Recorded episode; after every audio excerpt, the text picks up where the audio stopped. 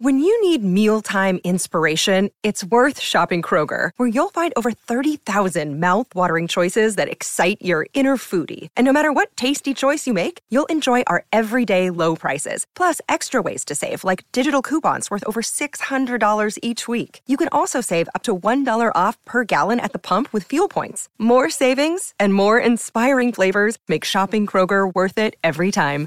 Kroger, fresh for everyone. Fuel restrictions apply. High Nation from Slate. One of the great things about being at Slate is that I'm around people working on their own narrative shows, and sometimes our episodes are perfect complements of each other. Willa, why don't you introduce yourself and your show to the Hi Fi Nation listeners? Hi, Barry. I'm Willa Paskin. I'm the host of Slate's Decoder Ring podcast. It's a show about cracking cultural mysteries, which is a kind of fun way of saying that we look at various cultural phenomena in depth. We've done episodes about why everyone drinks so much water now and thinks they must be hydrated, and uh, like the history of the term the Karen, and uh, deep dive into the Jane Fonda workout. Decoder Ring is one of my favorite podcasts here at Slate. And so, what's interesting is the next episode of Hi Fi Nation coming out is about the use of biotechnology and genetic engineering to get rid of pest species, and in some cases, even to reintroduce extinct species back into the wild. And a recent episode of Decoder Rings is just perfectly sets up the problem. Can you talk about that episode, Willa? Yeah, we have this really um, fascinating, I think, and exciting and interesting episode about rats, and specifically rats in the Canadian province of Alberta, which is uh, sort of the largest place in the world that's inhabited that does not have rats. Um, and so the episode is about how this place, just sort of in central North America, actually went about not having rats and what it, what it means not to have rats, sort of the length you have to go to not to have rats, but also sort of more existentially how rats and humans are connected and what it means um, that we have a place on this planet that we kick them out of. I'm also really interested in hearing the episode you just mentioned because for this episode, I read all these like really good books about um, exactly the subject, not just as it pertains to rats, uh, although I did try to touch on all that stuff a little bit in this episode too. Great. So enjoy this episode of Decoder Ring right here on the Hi Fi Nation feed. If you want to hear more Decoder Ring, subscribe or follow on your favorite podcatcher. Look out for a new episode of Hi Fi Nation next week.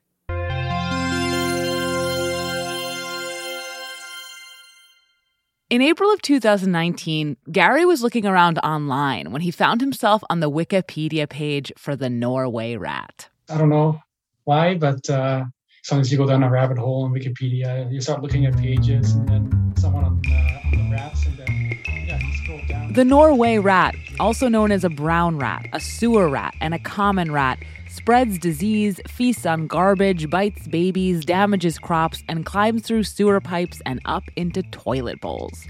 It is the dominant rat in North America and Europe, and it's at home the world over. And illustrating this very fact was a little map included on the Norway Rats Wikipedia page, the page Gary was looking at. You see the map, you know, the, the world map of where rats live. On the map, everywhere the Norway rat lives was a fire engine red, and everywhere it doesn't live was gray. And except for some gray territory above the Arctic Circle, the whole map was bright red. Because the Norway rat lives everywhere. Or does it? So then I thought to myself, huh, that's not right. There, there are no rats in Alberta. The Canadian province of Alberta, where Gary grew up, sits just north of Montana. On a map, it looks like a piece of construction paper with the lower left hand corner torn off.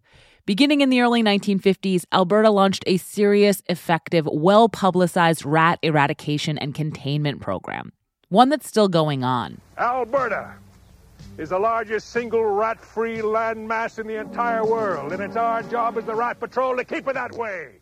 That's a clip from the 1986 TV movie drama Rat Tales about a unit of the Albertan Rat Patrol. And there hasn't just been a TV show.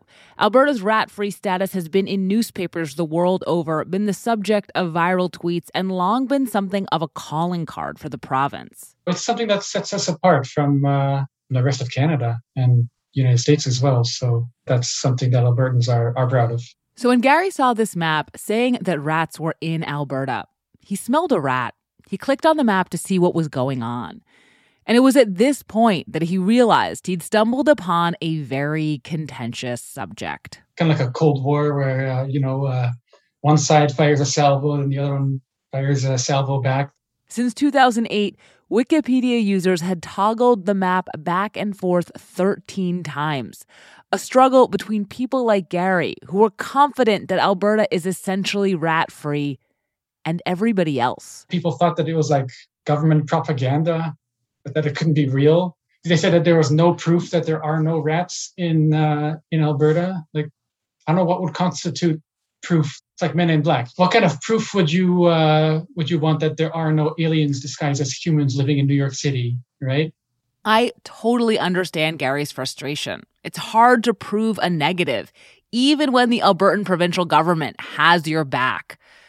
But I also really understand the skeptics.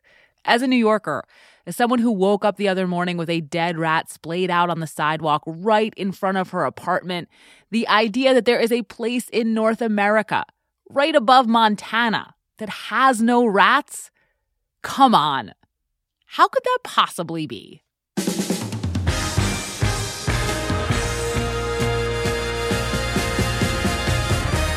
This is Decoder Ring. I'm Willa Paskin. If you want to be a total stickler from time to time, there are rats inside Alberta's provincial borders. But compared to almost everywhere else on the planet, Alberta really does have its rat problem extremely well in hand. It really is pretty much rat free. In this episode, we're going to burrow rat like into the past to find out how Alberta did this, why it couldn't have happened anywhere else, and what it cost and not just in Canadian dollars. The explanation tells us a lot about rats and a lot about humans, two species more alike than we like to think. And I hope you'll stick around even if you hate rats, because let me tell you, in this story, they really get theirs. So today on Decoder Ring, how did Alberta, Canada stave off the rat?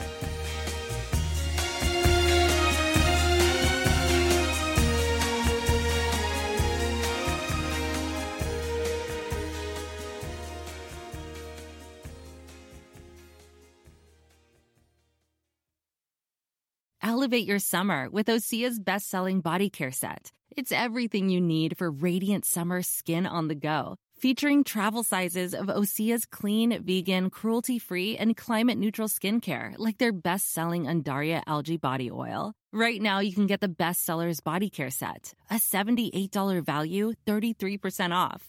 And use code SUMMER to save an additional 10%. That's an additional 10% off at OseaMalibu.com code SUMMER. Hi, this is Dahlia Lithwick, host of Slate's legal podcast, Amicus. If you're listening to this show, you might be interested in Amicus's live show that we're hosting in Washington, D.C. on Tuesday, May the 14th. My colleague, Mark Joseph Stern, and I will be talking to some amazing guests, including Sherrilyn Ifill and a sitting state Supreme Court justice all about how originalism, a relatively recently invented way of interpreting the Constitution, has taken over the Supreme Court and radically reshaped the law. It's been doctrinal rocket fuel for the conservative legal movement and facilitated the rolling back of abortion rights, the expansion of gun rights, and the obliteration of the separation of church and state. And as another wildly consequential Supreme Court term careers to its end, the court's originalists are on a tear. But there's something you can do about it, and we hope you'll join us in DC on May 14th to explore the possible pathways out of the current situation. Go to slate.com slash amicus live for tickets.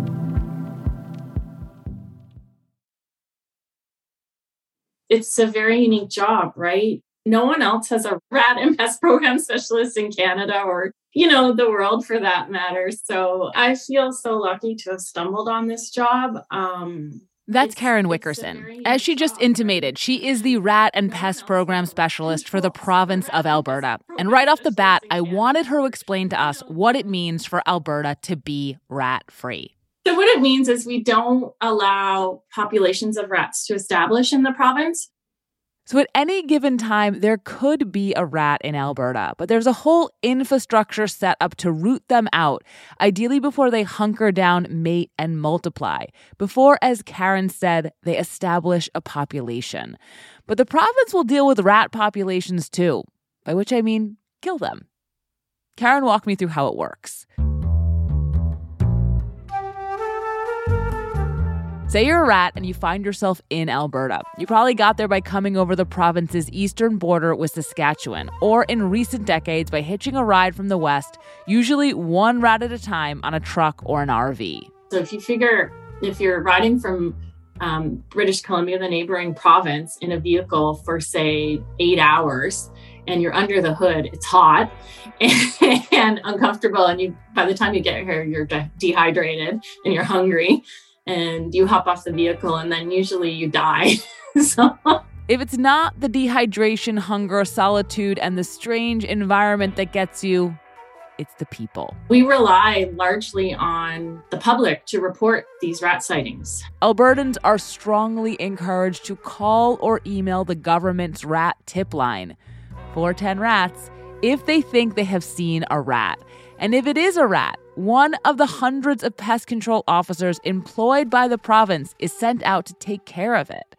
But as it turns out, usually it's not a rat. Because Albertans have never lived with rats, they don't often know what they look like. Karen had all her stats ready to go. So, for the total year of uh, 2020, I received 481 reported rat sightings, of which 455 were non rat sightings. So, 26 were confirmed rats. I'm just going to repeat that. 455 out of 481 suspected rat sightings. 95% of suspected rat sightings were not rats. Instead, about half were muskrats. The muskrat is the most commonly mistaken rodent for a rat in Alberta. We have on our website, I don't know if you saw the um the crit we have a critters most oftenly mistaken for a rat where you can check it out. I did. Throw in pocket gophers, deer mice, and a couple different kind of squirrels, and you have almost all of the rat sightings in Alberta last year. As I said, 95%. Of the 5% left, the 26 real rat sightings from 2020, Eight were actual infestations and an infestation in Alberta is when there is more than one rat. So, in one year, in the whole province, they found 18 single rats and eight so called infestations, where said infestations might just be two rats. As someone who lives in a place famously and actually full of rats, this number struck me as laughably small. It's so funny. I mean, this is like I I'm, I grew up in New York City and I live in New York City, and so it's just really funny, like what you get inured to. yeah.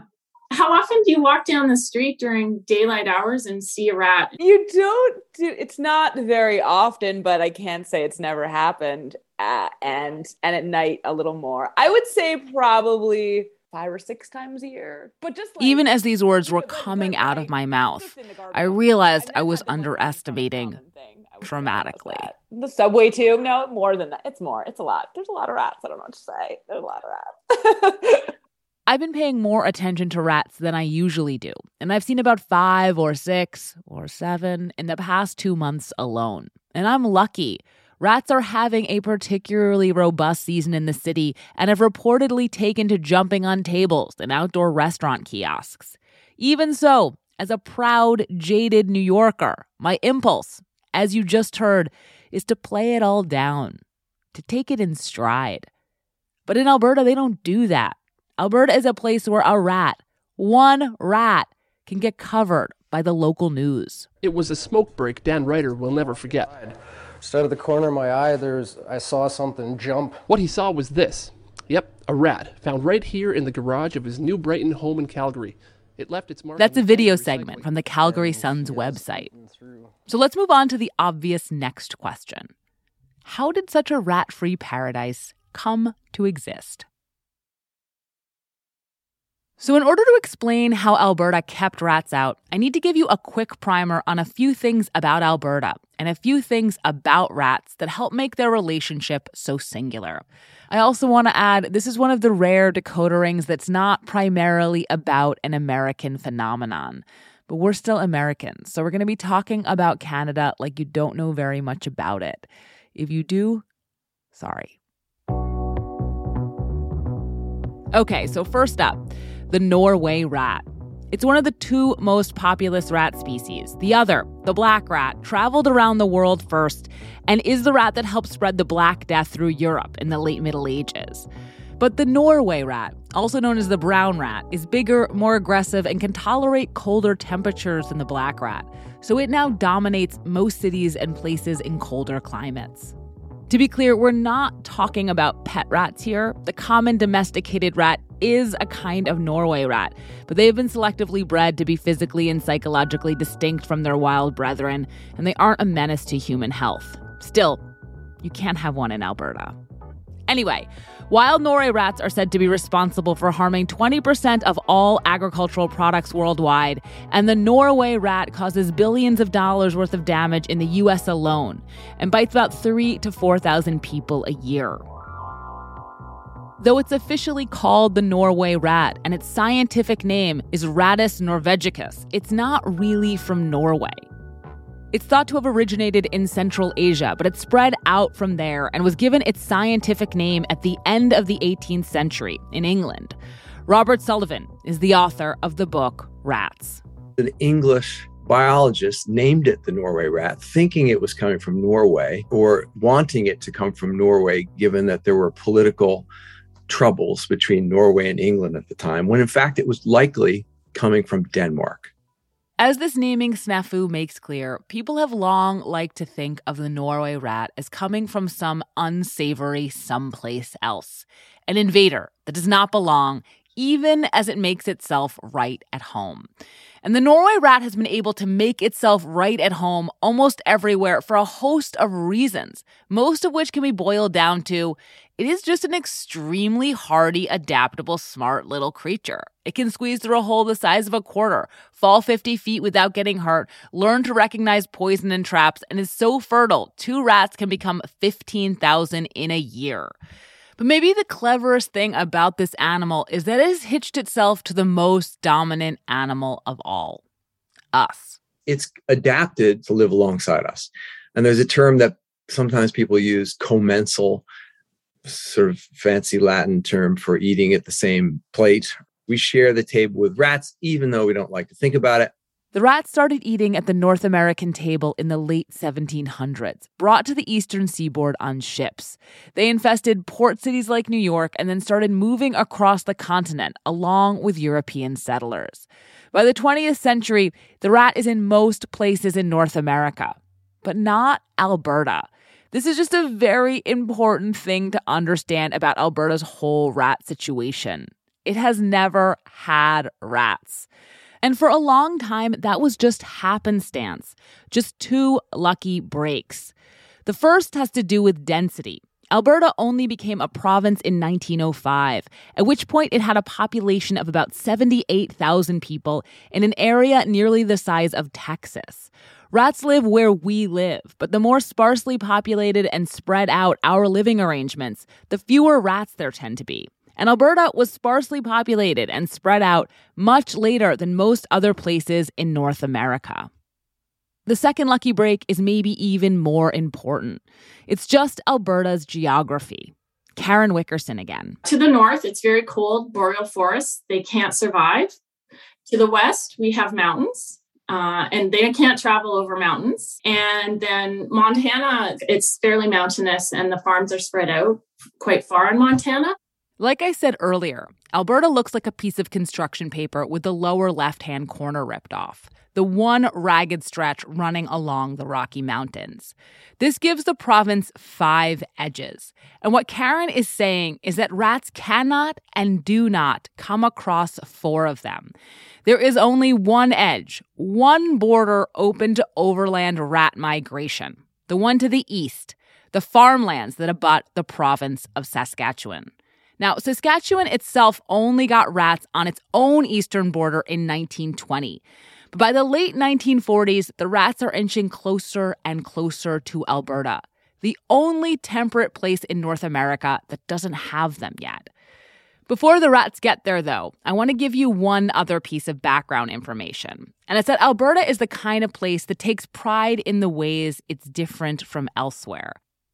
Or let me put it like this when Canadians are trying to explain Alberta to Americans, they usually shorthand it by saying Alberta is like Texas. Like Texas, Alberta has a big energy industry built around the fourth largest oil reserve in the world, which was first tapped in 1947.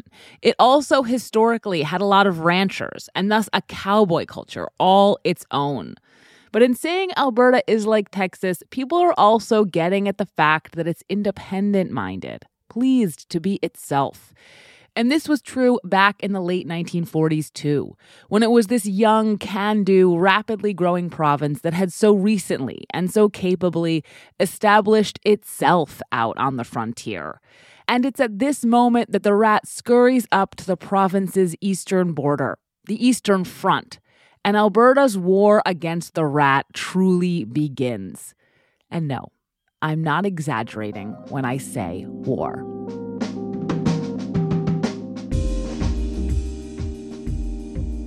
The first rats in Alberta were found in the summer of 1950, outside of the town of Alsask on the Alberta Saskatchewan border. The rats were initially discovered by employees of the Department of Health who were looking for plague in ground squirrels, but turned up rats instead. This was a big public health concern. Rats can be carriers of plague, but it immediately became an agricultural one too. The rats just caused a lot of destruction. Now, back in the 50s when they hit, all our granaries were wooden. Phil Merrill worked for the province's pest control program for four decades and ran it from 2010 to 2019, right before Karen Wickerson, who he hired. And, uh, and the rat could run underneath that granary uh, and find shelter there and then bore a hole in it and literally destroy the floor of that granary in, in uh, one winter. The rats would also eat eggs and chicken, destroy feed and grain, eating it, or just getting excrement all over it, while potentially passing on disease, not only to humans, but to livestock and poultry. The provincial government estimated that the rats would cause about $25 million in damage annually, put the Department of Agriculture in charge, and swung into action. The department updated an existing law against pests that funded pest control officers in municipalities across the province and made it the legal responsibility of every person in the province to destroy the Norway rat, which is a quote. In 1951, after finding 39 rat infestations on the border, it also created a zone of control, a strip of land next to Saskatchewan that stretches about 18 miles into Alberta and 323 miles north from the Montana border.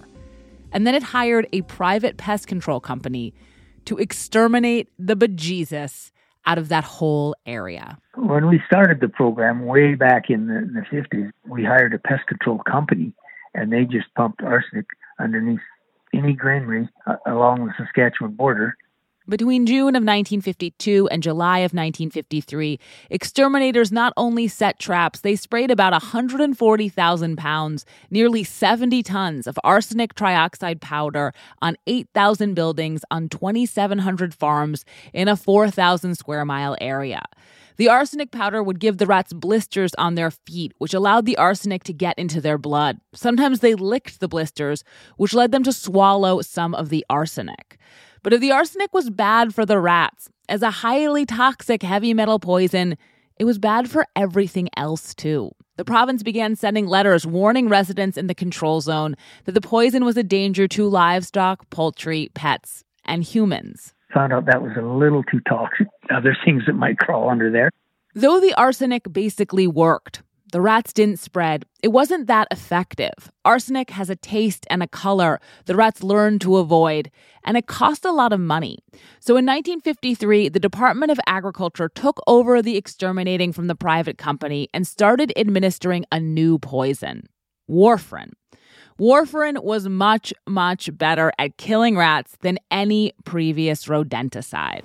Warfarin kills rats because it interferes with their blood clotting. With warfarin, we might finally defeat the rats. Warfarin is an anticoagulant and it works by essentially drowning a rat in its own blood. To have this effect, though, a rat has to ingest warfarin multiple times over a short period. This makes it much safer for house pets, farm animals, and people who would have to eat it multiple times for it to cause harm to them, too. Warfarin actually has a medical use for humans as a blood thinner, often sold under the brand name Coumadin. So the Department of Agriculture began mixing warfarin with rolled oats, a bit of icing sugar, and green confetti so kids wouldn't mistake it for food, and then they spread it throughout the zone of control. We put warfarin under every granary, uh, which worked really well because uh, unless they, they're feeding on it six or eight times, an animal wouldn't succumb. Poison, traps, rat proofing weren't all the province did, though. They also started a mass education campaign. Remember, Alberta didn't actually have rats. People had to be taught what they were and what to do about them. In the words of a Department of Agriculture official, they had to be made rat conscious. To this end, the Department of Agriculture ordered 50 dead rats from Winnipeg, put them in plastic cubes, and brought them around to fairs and picnics, 4 H clubs, and the Chamber of Commerce. The province distributed tens of thousands of pamphlets with instructions on rat proofing and rat poisoning that also told residents of the control zone no person should spare any effort to kill every Norway rat he sees. They also put up thousands of arresting posters. One, which has a strong 1950s Cold War aesthetic, shows a rat crouched in the upper corner of the frame, its teeth exposed. In slashing type, it reads You can't ignore the rat. He's a menace to health, home, and industry. And then at the bottom in red, it says, Kill him. Let's keep Alberta rat free. This is a population that largely had never seen a rat but grew very much to fear the rat. George Colpitts is a historian at the University of Calgary who specializes in environmental history. And so, uh, a kind of dynamic between Albertans and rats was kind of inculcated from the top down. So I know rats cause disease. I know they destroy property. I know they're almost impossible to get rid of once established, and that people don't like them very much. But upon learning about the patrols and the posters and the poisons, I found myself thinking, this seems like a lot. Doesn't this seem like a lot? I may be somewhat inured to rats, but like a true city dweller, I am apparently not inured to the things you have to do to fend off destructive pests. All of this just left me with a bigger question, a deeper why. Why did Alberta do this? What was going on in Alberta? Why was it so aggressive about keeping the rats out? The whole Alberta rat situation kept reminding me of something an imaginary Coen Brothers movie, one playing out on the Alberta Saskatchewan border, where this incredible Great Plains competence and civility gets channeled into this single minded, bloody vendetta against the rat. And if this were a movie, there would have been a guy, some main character for whom keeping rats out of Alberta was his life's passion. So initially, that's what I was looking out for the great man of Alberta rat control history. And there are three good candidates for this all deceased, all Department of Agriculture employees. Two of them conceived and piloted the program, came up with the idea for the zone of control, and wrote the pamphlets. But when I spoke with one of their adult children, he told me that he thought his father had just been doing his job and that he had no strong feelings about rats. The third man, Joe Gerba, was the RAT program's first full time permanent employee and the man who supervised it from 1953 to 1982. And I heard a promising story about him from John Bourne, who ran the rat control program for decades and who worked closely with Gerba. While he was talking to farmers, he would, to show people how safe the rat bait was, he'd dip his hand into a bag of rolled oat bait and chew on it, Whoa. swallow it, and just show people this this poison is not is not as bad a poison as you may think it is. That's pretty dramatic. But the more I learned, the more I started to think this was not a story about an individual, not even one who chomped on warfarin laced oats. Instead, Alberta's eradication of the rat is the kind of thing that was happening all over North America in the decade after the Second World War. Just more extreme. Let me explain. In the late 1940s, Western governments had recently ended the Depression, wiped out polio, and taken down the Nazis. It was the high watermark for humanity's faith in the government's ability to achieve things, to change reality, to make the world a better place. And governments in North America, regionally and federally, were taking that mandate seriously. They were doing stuff, they were up in their citizens' business. And a lot of that stuff that they were doing was agricultural. Specifically, they were encouraging the use of a whole new class of chemicals pesticides, insecticides, vermicides to protect crops and livestock, even though they didn't yet fully understand their impact on the environment. Just one example.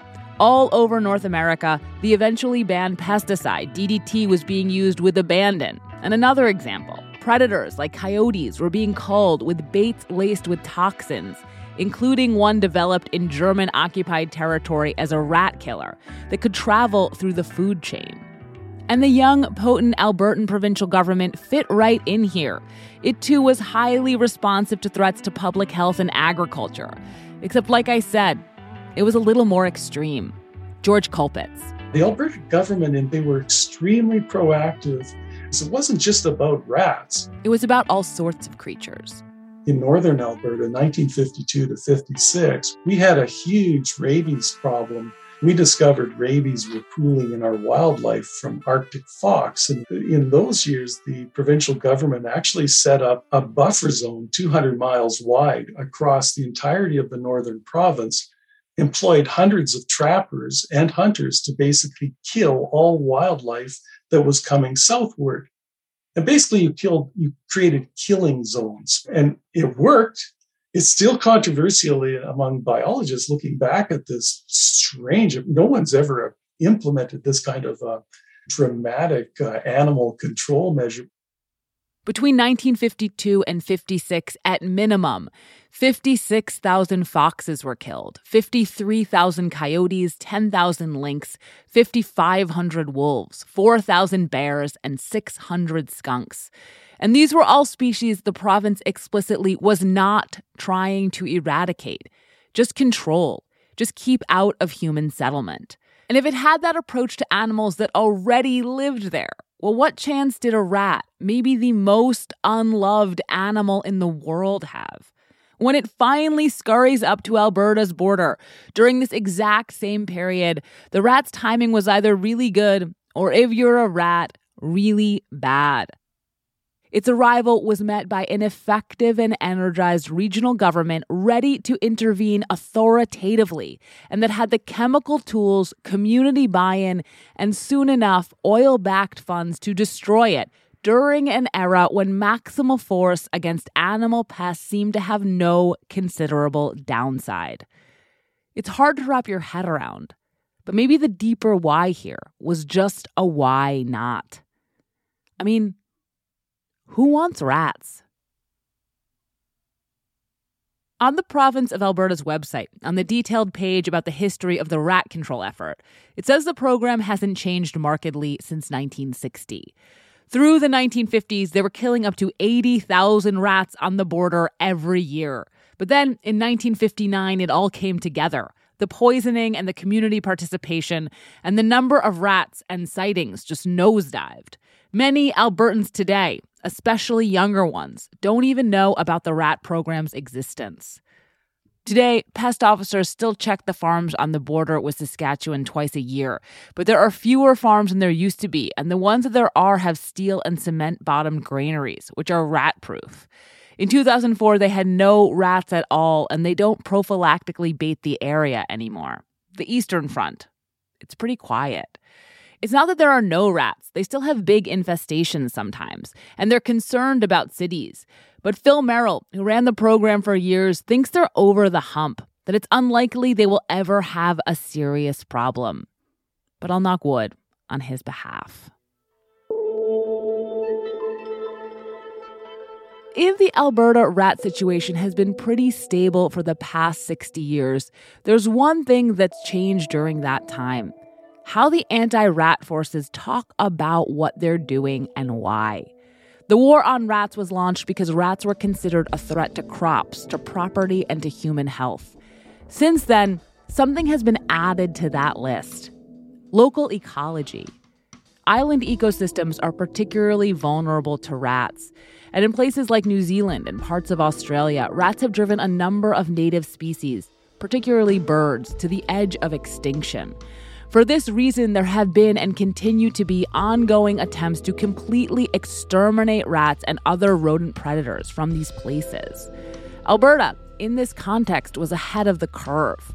And even in Alberta, ecology is part of how they talk about rats now. I am an animal lover, don't get me wrong, but I do understand, though, what rats are capable of. Karen Wickerson again. They're the most destructive invasive species in the world, and they have wiped out so many populations of native birds and um, animals in a lot of other places. So I, I recognize the importance of keeping Alberta rat free for many reasons. The Norway rat is an invasive species, an animal from someplace else. And as such, it has no set ecological niche, just a disruptive one. They eat everything, they compete with local animals for food, all while breeding prodigiously. As people said to me over and over again, they're not native. But this is where I think it behooves us humans to try to see things a little more expansively, to be a little gentler in our thinking about the rat. Because all of the terms I just used invasive, disruptive, native are wobbly ones, especially in the context of an animal like the rat that is co evolved to live with humanity. Rats may not be native to North America, but in some essential sense, they are native to us, humans, because everywhere we go, we create their habitat. Robert Sullivan, the author of Rats Again. The rat, for me, is an indicator species. It indicates the presence of humans. That's why rats are everywhere. They've associated with the other creature that just has touched every single part of the globe. The idea of native gets even more complicated in the North American context, where most people are not strictly native either, and settlers did way more damage to human life than any rats. Remember that pest control specialist Joe Gerba who ate those warfarin laced oats? He did that, the story goes, at a meeting with members of the Metis Nation of Alberta, one of the country's three indigenous groups. They did not want rats, but they were concerned the government was about to lay strychnine all over their land, a pest control measure they had used in the past. Invasive, disruptive, non native may describe the rat, but it describes people too. People say rats are bad people are good, rats are bad. We have to kill the rats. Um, and that's kind of the end of the story. I know a lot of people probably who listen to the podcast are humans. Um, and I don't want to be too hard on humans, but you know how rats are really bad and they dig up your house and they make it disgusting. They make it so you might die. Well, you know how humans get into the earth and they start digging up this black liquid and they burn it and, and then everybody's going to die. That that whole bad good thing is what's just so complicated. And all of these complications are present in Alberta, where people staved off an invasive species with highly invasive techniques and a fear campaign for reasons that had very little to do with the well being of the environment, but that now, decades later, recommend the province to the world. George Colpitts. Oddly enough, it's become something of a, an ongoing means of promoting the province. You know, come to Alberta at least we're rat free. One of the truly tricky things about all of this is that there remain lots of extremely good reasons we do not want to have rats around. Alberta probably is better off without them. But for me, the takeaway is that even in their welcome absence, even in a place that is rat free, rats and humans are connected.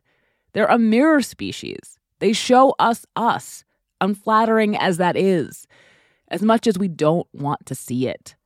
If you live in a city like New York, the truth is all around you. in the rats tearing through a garbage bag of our rotten food, scurrying into our apartment buildings, scuttling around subway tracks, waiting for the train, attracted to all of the places and people we don't take good enough care of. But it's true in Alberta too, just in a different way. The way we showed that, like the rat, we can act in some pretty vicious ways to get what we want. Say what you will about the rat, it's not the most dangerous animal of all. Don't get me wrong, I still shriek and walk in the street whenever I see one on the sidewalk. But our relationship to rats is complex. So complex that when I'm trying to shake off the rat heebie jeebies now, I think of something Phil Merrill, who spent 40 years killing rats, said to me about them. What do you think of rats? like, what do you? I like them. They're they're smart and clever, and they're just a big mouse, and uh, that's way more smarter than a mouse. um, anyway, I, I don't hate the rat at all.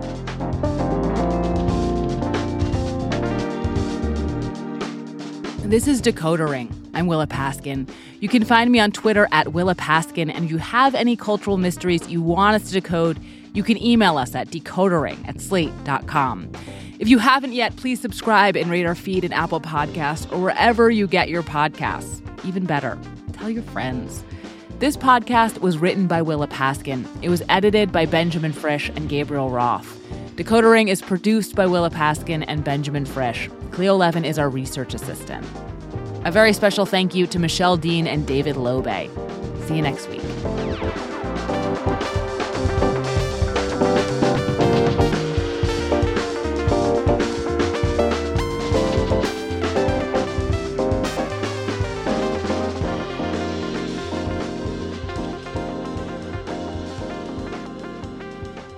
You want to hear more Decoder Ring, subscribe or follow on your favorite podcatcher. Look out for a new episode of Hi-Phi Nation next week.